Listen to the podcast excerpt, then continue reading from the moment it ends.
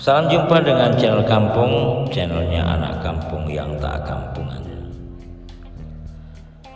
Uh, kata guru ngajiku, orang bijak adalah orang yang selalu berbuat baik meskipun kepada yang menghina dan mencacinya.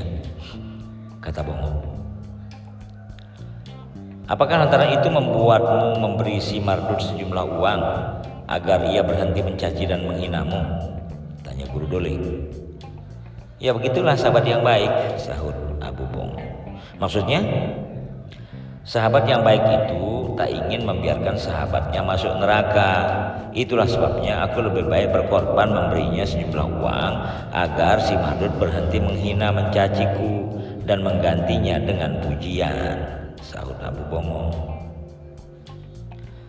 Karena juga aku akan khawatir di saat dia sedang menghina dan mencaci maki, Tuhan mengambil nyawanya. Tentulah neraka tempat para pendosa seperti itu. Lanjut Bongo.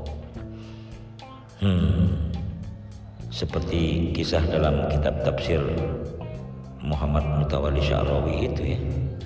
Dan apakah ini yang sedang berlangsung di desaku? Tanya guru Doli dalam hati sambil tersenyum. Terima kasih. Salam dari kampung bersama kita beda.